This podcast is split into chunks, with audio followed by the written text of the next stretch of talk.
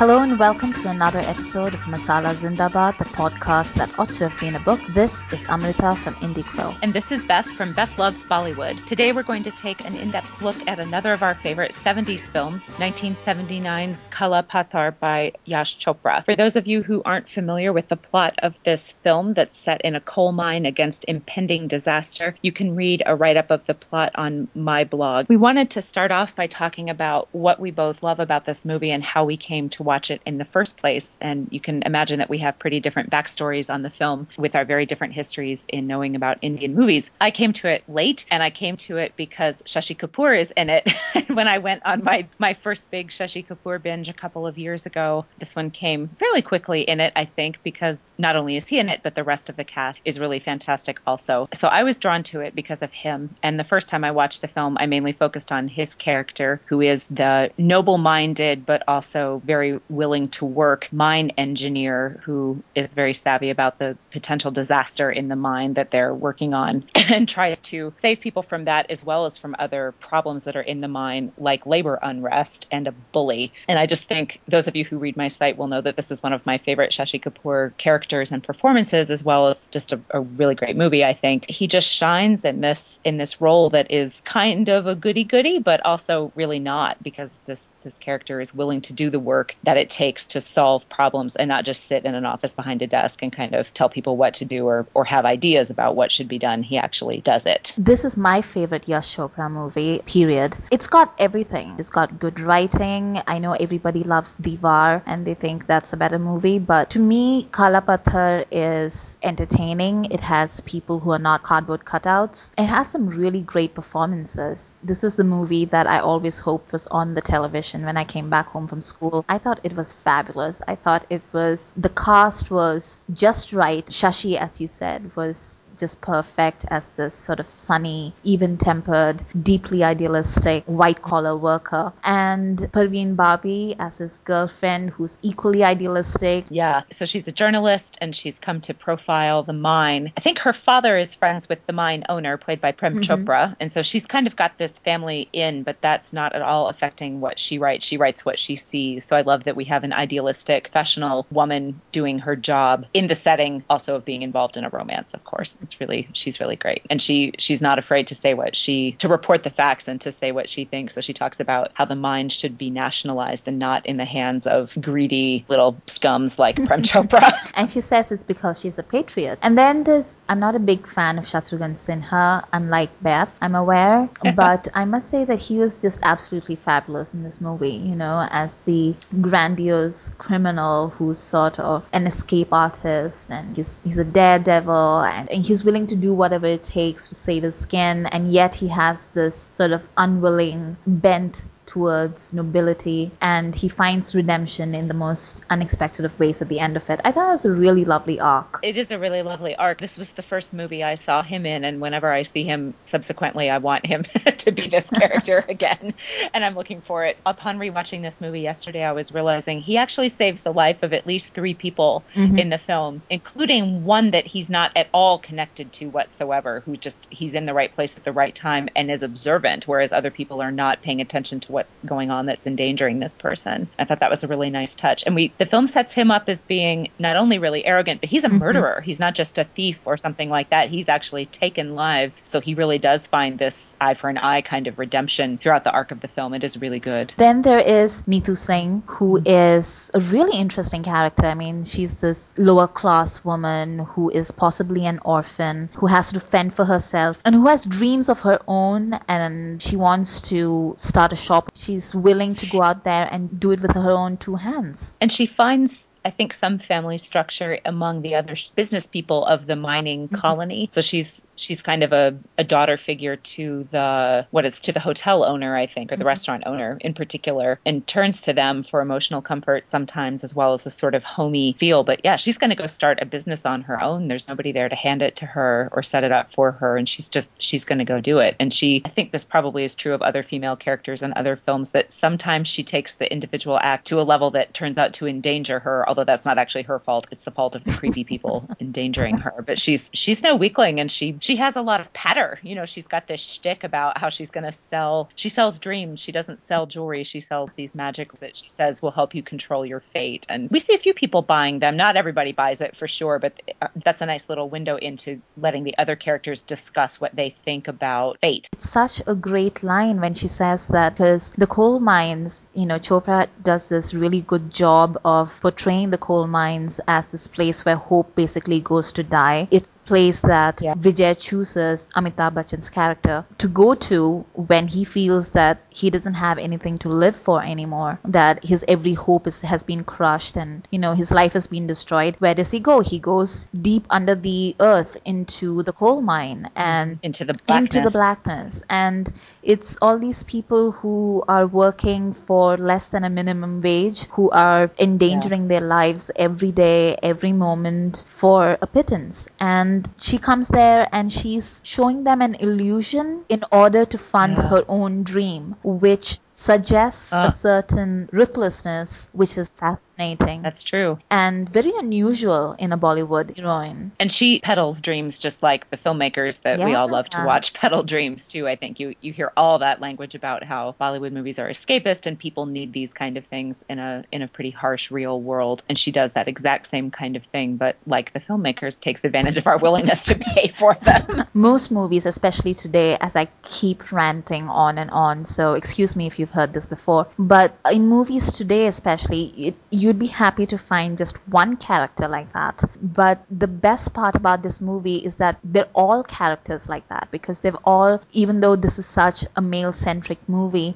all the women characters have ideas and motivations of their own. The male leads, too, are all complex characters. Nobody's just a mm-hmm. one note kind of, oh, that's the person who is sad. Oh, that's the person who suffered great loss in the past. Oh, that's the that's the orphan. They're all a little more complicated than that, which which makes their interactions even more interesting mm-hmm. as well. I think Shashi is perhaps the most straightforward character of the lot. I think so. Yeah, I think so. Parveen as well, but you know, at least Parveen has that sense of rebellion about her. You know, she's she's That's a true. woman of the new age, and she's rebelling against yeah. privilege and class in ways that are infuriating to Prem Chopra, who thinks because she's, as you said, the daughter of an old friend, the only reason he allows her to come on to his terrible coal mine is because he doesn't dream that the daughter of his old friend would object or write something that's right. unflattering. She couldn't possibly pose yeah. a threat to him, but then she, she does. really does. We also have to talk about Rakhi's character, the doctor who comes to the mine. We see her arriving at the mine to be the new doctor, and uh, Sanjeev Kumar is the doctor who's departing before her, and he tells her, You'll never really get anything done at this place. And she is determined to serve where she is needed most. And we were talking in preparation for this about the need for doctors in rural areas in both of our countries and how she represents this very necessary sacrifice. Although I don't think she sees it as a sacrifice. She talks about losing her father because there was no doctor in her village. And so she's determined to not have that happen to other people. So she's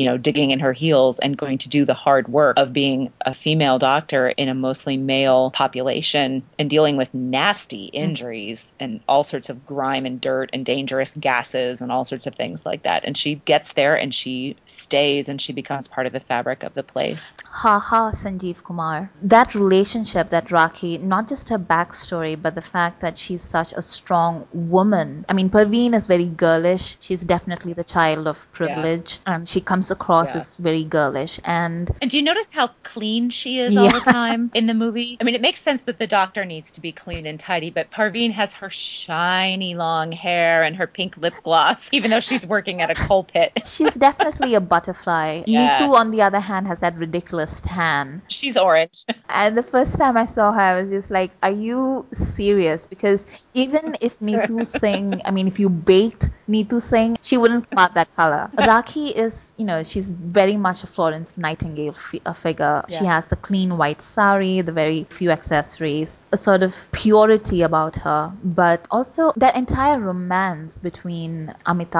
and Rakhi in this movie. I really think I've come to prefer the Amitabh Rakhi pair above all the other ones that he's had over his career. There's something about these two people that really react well. They're both very grown up They both have a certain gravitas to themselves. I think gravitas is exactly the right word for both of them, particularly in this film, because they're both these characters with sadness in their pasts, mm-hmm. but they're able to open up to each other a little bit. Amitabh, anyway, has very clearly not been able to tell anyone else in his new circumstances, his past, what makes him so upset all the time, although they all observe it and they observe the effects of it, which is that he has kind of a short temper and is covered in grime all the time. Yeah, sweat and grime all the time and is kind of a self-appointed watchman of moral watchman of this of this community because the the establishment is clearly not going to do it. But she and then she also has this her sadness is much more quiet and much more determined I think, and they they make a very it's a very sensible pair. Also, like it seems like those two people should be drawn together.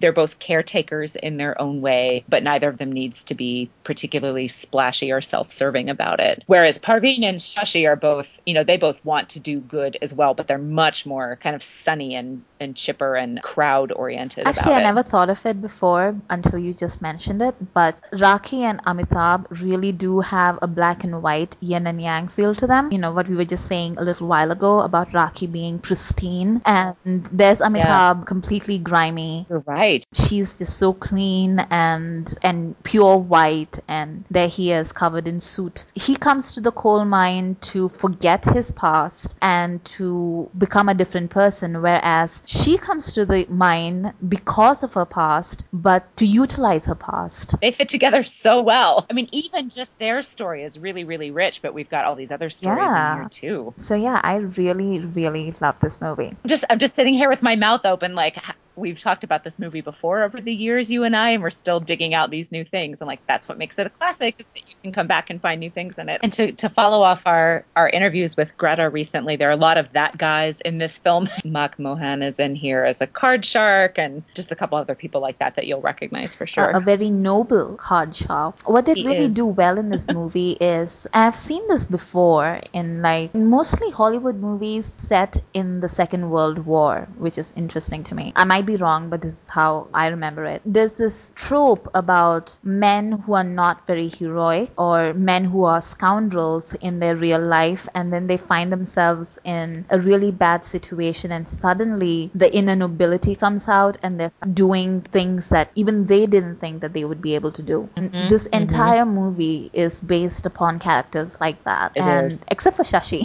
right, who just kind of always does the right thing no matter what. He's the knight in shining armor and his armor never dulls. Well, and he's he's been set up to be adept at dealing with different kinds of danger, so he has the practical knowledge because he's the engineer and he's supposed to think about the big picture, but he's also, I mean, he use he fights, so he's perfectly willing to get in the middle of confrontation and physically break it up if he needs to. So he's got kind of the mental and the physical things, whereas you've got these other guys who we don't see them having as many different talents or whatever, but we see them definitely, yeah, they they all answer the call to do the thing for the greater good, and they all Talking do it confrontations, we were going to talk about the tea confrontation scene, which is awesome. The the fact that people are fighting over tea is just amazing to me. But yeah, there's this scene for those of you who haven't seen the movie. Amitabh and Shatrughan basically have a, a dick measuring contest over a cup of tea. That's exactly what I was going to call it. Thank you. and they have to sit on opposite sides of the room. That's how big we're talking about. Shashi, our sunny little knight, comes walking in and sort of cools the whole thing down by staking claim to the tea himself, which is hilarious yeah. because he's tiny compared to these two bulls. Yes. And it's he pulls rank too, which I think is funny because you know they're just miners and he's the engineer. So he comes in, he's like, "Oh, give the tea to me because I haven't had any today." And he slurps down the tea. He's like, "Oh, this is so good!" And then he puts it down on the table and he puts down his money. And then he calls one of them to go to his office with him. So like he he not only pauses the confrontation, he actually removes one of the players so that it you know that it cannot continue right at that point. And I, what I one of the things I like about that scene, well, two, one is the background music in it is really good right there, and the second is this poor tea stall guy is completely trapped in this confrontation that has nothing to do with him. And like the miners are pretty lowly, but he's even more lowly than they are, I think. And I really liked that a side effect of solving the confront or, you know, removing the confrontation at that moment is that this guy gets to be out of it also because it, you know, it doesn't involve him. And it's just this poor guy stuck, these two swaggering, angry guys. And I like that he gets to be safe, at least for the meantime. Now, one of the things that we were going to talk about is you were talking earlier, Beth, about the need for rural doctors and how Rakhi makes a big statement about it, which is something that this movie does consistently. It's got a social conscience like most Salim Javed scripts, and it's not shy about making it felt. I always thought of this as a as a movie about unionization and about um, safety in the workplace and stuff like that. But one of the things that we noticed about this movie is that all the heroes, or at least the people who are good from the get go and get a happy ending, are all white collar people or upper class people. Yeah. Shashi yeah. and Parveen, as we've said, are definitely our shining couple. The exceedingly noble, shiny, bright, idealistic couple with, with a good education and a privileged yeah. background who don't yeah. seem as though, or not, there's nothing to suggest that anything bad ever happened to either one of them. No, they seem to have had it really Especially easy. as compared to the rest of the p- people in this movie who've all gone through some really terrible shit. And then there is Rakhi and Amitabh. Amitabh is a coal miner and he's sort of the de facto leader who is hiding a very privileged past. In his flashback, he suggests that he comes from a long line of military, yeah, heroes. military heroes or heroic merchant marine men. I don't know which one of the two, but basically people who have been doing pretty well for themselves. And he's definitely mm-hmm. had the benefits of a good education and he's seen the world a little bit and he shares the same taste in literature as the doctor. Oh, that's right. There's that great scene of he's waiting for her to get something from her office and he picks up mm-hmm. one of her books and is actually reading it. But all of them are basically people from, you know, it's this idea of bringing about a change in this backwater of humanity, in this benighted location. But the people who are bringing it about are not the common people precisely, because the common people would be people like Shatrughan Sinha and Neetu, who basically basically right. become heroic by reaction rather than by inclination as compared to the mm-hmm. other two couples. Mm-hmm. I also think it's interesting that nobody leaves the town, nobody leaves the coal mining colony except the bad guy who is basically chased out at the end. So it's this Amitabh's character even says at one point that hope dies here or something like that. We were talking about that earlier, but it seems that people also once they're here don't go anywhere. But and maybe that's not the worst thing in the world because you can see like the doctor is making things better He's making things better. The engineer and the journalist are improving things, but the it's kind of a closed community, which is interesting. There's no no one really talks about dreaming beyond this place and this time because even Neetu, who talks about what she wants to do, she wants to open up a shop in the colony. like she doesn't want to go anywhere else. I mean, you can imagine that the engineer could stay there forever, and so could the doctor. So could Amitabh's character as a different kind of position. Although I don't know about the journalist, she might have to find something else to do. But she'll start a um, newspaper in the town. There we go. She can teach kids to read and stuff like that. So I don't know. It's a really it's a really closed which circuit. is actually kind of true to life. I think for coal mining towns, at least as far as I'm aware through literature or through movies. I don't think I've ever actually been to a coal mining town, but they seem pretty insular. And well, Charles Bronson, he basically describes working i think he made something like a dollar a ton or something. Like it was ridiculous amounts of money. Mm. and his entire family were coal miners as was everybody he knew. And people didn't last long because the dust got into your lungs. You had health problems. Right. when he was given the choice to go back after the war he said no thanks and he went off to new york to become an actor because not because he thought he could act but because it sounded like something that was as far away as he could get. That's kind of like what i know about coal mining towns and stuff like that. But I do think that this movie is true to life in that sense of isolation and this feeling that they're the only people left on the planet. Oh, there is that feeling, yeah but there are other things that are kind of what the hell is going on here, which is like what you brought up, Beth, about the, uh, your mother brought up.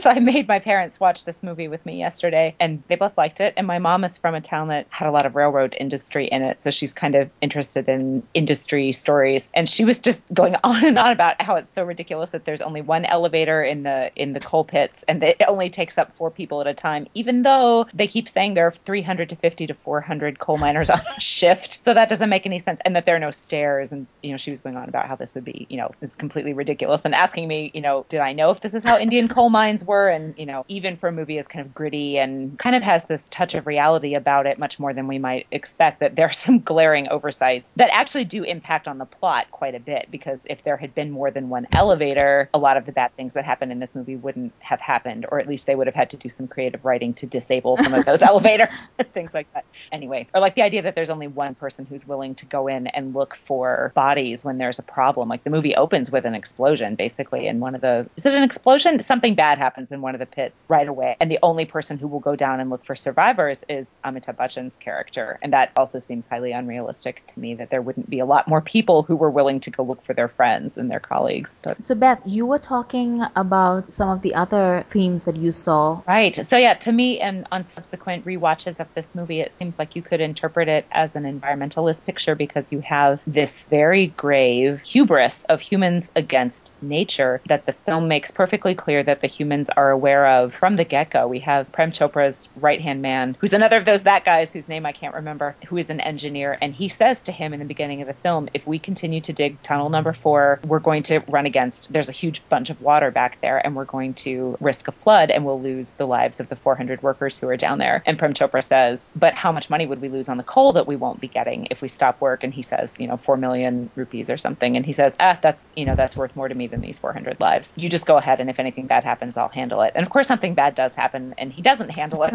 whatsoever. But so you get a sense that humans are just very blithe about how they're going to treat nature and forces it, forces that it controls. So there's that aspect. And then there's just this, you know, the force of the water that's in the film. We have, you brought up the point of Amitabh Bachchan's character having lost his moral character in water and he has to regain it through Mhm. water in the end of this of this movie which I thought was really powerful. And you know as someone raised in a loosely Judeo-Christian kind of culture the idea of a cleansing flood is very common. So if this movie had been made in the west there would be a lot you could read into the whole idea of a flood coming to wipe clean the mistakes that have been made and to start over. And you brought, you were reminding me that that happens in um Satyam Shivam Sundaram as well. I was just kind of wondering what what water means and whether there's any kind of reference to the cleansing flood because clearly things in this in this mining colony are going to be a lot better once the flood comes and once people are finally willing to deal with the realities of what's in the mine. There's another theme for you, right? Having to face what's actually underneath that we don't that we aren't willing to look at very Oh, often. that's very So- true. But even if it doesn't have a scriptural kind of reference, water is an everyday Yeah. piece of life for everybody on the planet, whether you have enough of it or not. It's something that you deal with, and we can all recognize how dangerous water can be, and just the idea of something being unleashed that we can't control and we can't see it Mhm. either. I mean, that's you know that's a pretty basic human fear, I think. Even though I brought up the whole Satyam Shivam Sundaram thing, I think in that movie it was a lot more literal. It's literally her tears are flooding this land where she Yeah. has been wronged. And she gets to be wet, and that's important. But in this movie, it's definitely a destructive force. It's, it's this big rush of punishing water that sweeps men off their feet, and it's your worst nightmare come to life. And Yeah, really my is. point about Amitabh was basically that you know he had to when he saw his worst nightmare as a sea captain come to life he folded and followed his friends onto the lifeboats but in the mine he has a chance of a do-over and he sees this chance to you know he's come all the way onto land and tried to burrow under the earth and the water still seeks him out and he needs to somehow make his peace with it and do his duty this time around rather than turning tail as he did last time which Yeah. can we digress for a second and mention the fact that we Yeah.